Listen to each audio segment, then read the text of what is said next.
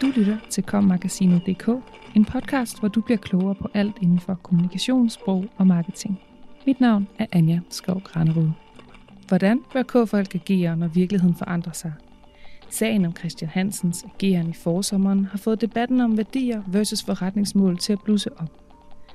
Er det to sider af samme sag, eller viser sagen, at traditionel bundlinje altid vinder?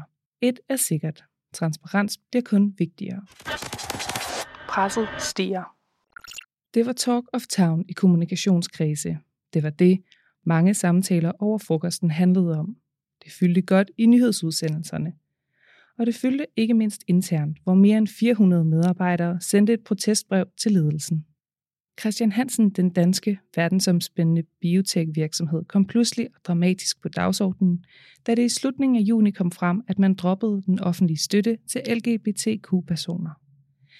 DR kunne berette, at virksomheden ellers i begyndelsen af juni måned udskiftede profilbillederne med regnbueflag for at markere den årlige Pride Month. Men midt i juni blev flagene fjernet igen, mens artikler om støtte til LGBTQ-miljøet også blev fjernet fra virksomhedens hjemmeside. Bag de gule bjælker på mediernes hjemmesider forklarede Christian Hansen, at ret voldsomme verbale aggressioner fra samarbejdspartnere mod medarbejdere i USA lå bag beslutningen. Det har vi simpelthen ikke kunne sidde overhøre i.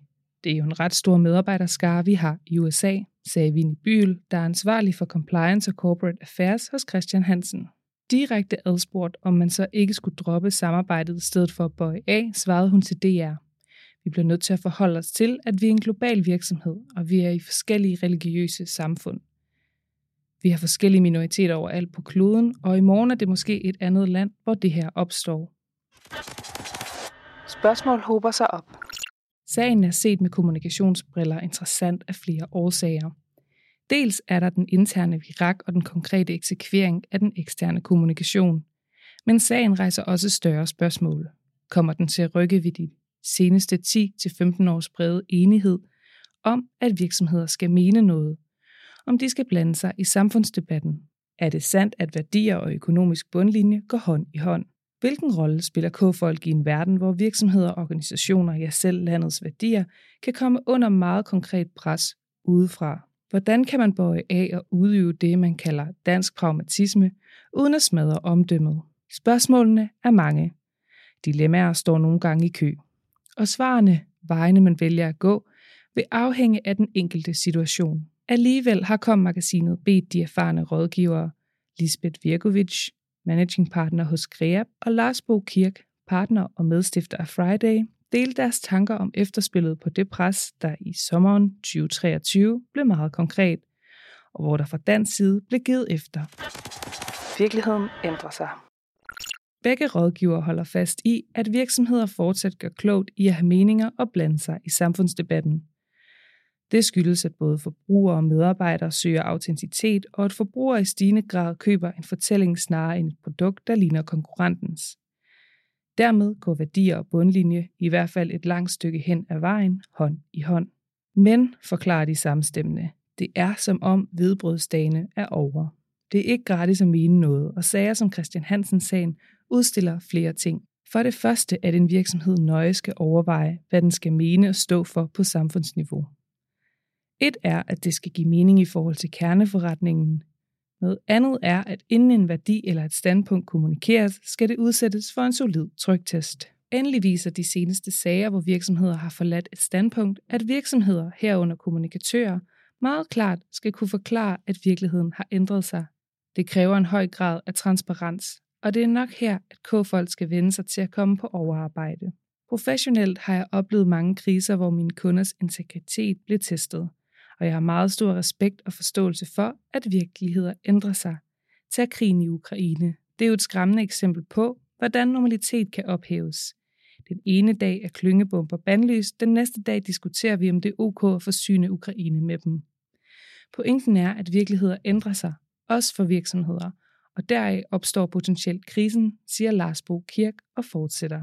Som rådgiver er en af vores vigtigste opgaver at holde et spejl op foran ledelsen, så de ser og forstår, hvad der sker, hvis virksomhedens grundlæggende principper eller moralske kodeks brydes til fordel for profit, omsætning og business. For selvfølgelig påvirker sådan potentielle løftebrud ens omdømme og DNA. uanset hvor nødvendige og fornuftige de kan synes for forretningen. At forlade et standpunkt kan være nødvendigt, men uden god kommunikation kommer virksomheden nemt til at fremstå kynisk og hyklerisk. Og som virksomhed bliver man dermed også til noget andet end det, man har bygget op. Den leder, der ikke ser det, risikerer at gamble med virksomhedens omdømme, og det er vores opgave som kommunikationsfolk at synliggøre netop det, med forståelse for forretningen naturligvis. Lisbeth Virgovic er grundlæggende enig og supplerer. Konsistens i budskaberne er en måde at bygge selvtillid og troværdighed på. Så alene det at skifte standpunkt er som udgangspunkt skidt for omdømmet. Men om det er klogt ud fra en forretningsmæssig betragtning er en anden sag. Hun tilføjer. Dybest set er det en prioritering. Hvad er vigtigst? Kan vi bære det? Har vi råd? Hvad er vores worst case scenario? I tilfældet Christian Hansen har man utvivlsomt gjort regnebrættet op, men jeg tror ikke, der er nogen tvivl om, at man i årene, der kommer, vil kunne huske historien. Lisbeth Virgovic påpeger, at man som regel skelner mellem en mediekrise og en forretningskrise. I tilfældet Christian Hansen har virksomheden i hvert fald fået en ridse i lakken rent omdømmemæssigt. Det tror jeg ikke, der er nogen tvivl om. Men om det har betydning for deres forretning, det ved jeg ikke, siger hun. Betyder det noget? Dermed kommer vi ind til kernen, for betyder meninger og holdninger så noget, når det kommer til stykket? Kommagasinet har tidligere beskrevet, hvordan virksomheder, der arbejder på tværs af lande, i stigende grad må vende sig til at arbejde i organiseret hykleri. Årsagen er, at værdier, som bliver omfavnet af forbrugere og interessenter i vestlige lande, kommer under pres andre steder i verden. Sådan har det været i mange år, men digitaliseringens æra har gjort presset mere tydeligt. Måske kan sager som Christian Hansen-sagen få de konsekvenser, at flere søger tilbage til, at den, der lever skjult, lever godt. Kan konsekvensen blive, at virksomheder vil lukke sig om sig selv? Jeg køber ikke præmissen, for det ikke at sige noget er jo netop også at sige noget, og man kan ikke bare gøre, hvad man vil, uden at blive straffet af nogen. At Eko så, mens de bliver hånet i Danmark, laver et flot regnskab, må jo tilskrives, at forbrugerne på deres store markeder er ligeglade med deres engagement i Ukraine.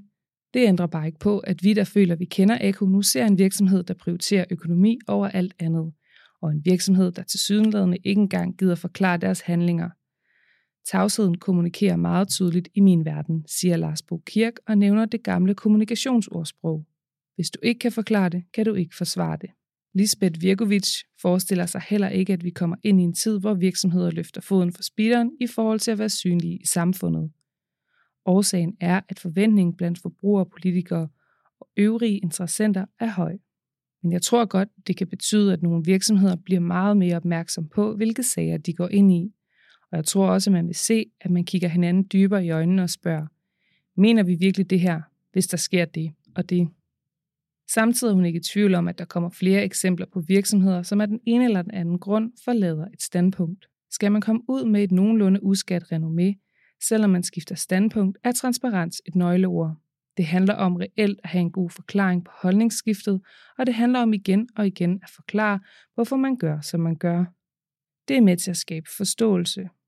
Det er også en måde at minimere de kritiske røster på. Som forbrugere eller interessenter kan vi godt være meget kritiske, men hvis vi får en troværdig forklaring, så er tilgivelsen og forståelsen tættere på, siger hun og tilføjer. Hvis sagen viser noget konkret, så er det, at de lette, overfladiske løsningers tid er forbi. Det kan jeg kun se som noget positivt, og som noget, der styrker tilliden til erhvervslivet på den lange bane. Kommagasinet har spurgt Christian Hansen, om man ville dele erfaringer og overvejelser om kommunikationen i sagen, men det har virksomheden ikke ønsket. Du lyttede til kommagasinet.dk, podcasten til dig, der elsker kommunikationssprog og marketing. Subscribe, del og lyt med i næste uge. Artiklen var indtalt af mig, Anja Skov-Granerud, og redigeret af mig, Anja Skov-Granerud. Tak fordi du lyttede med.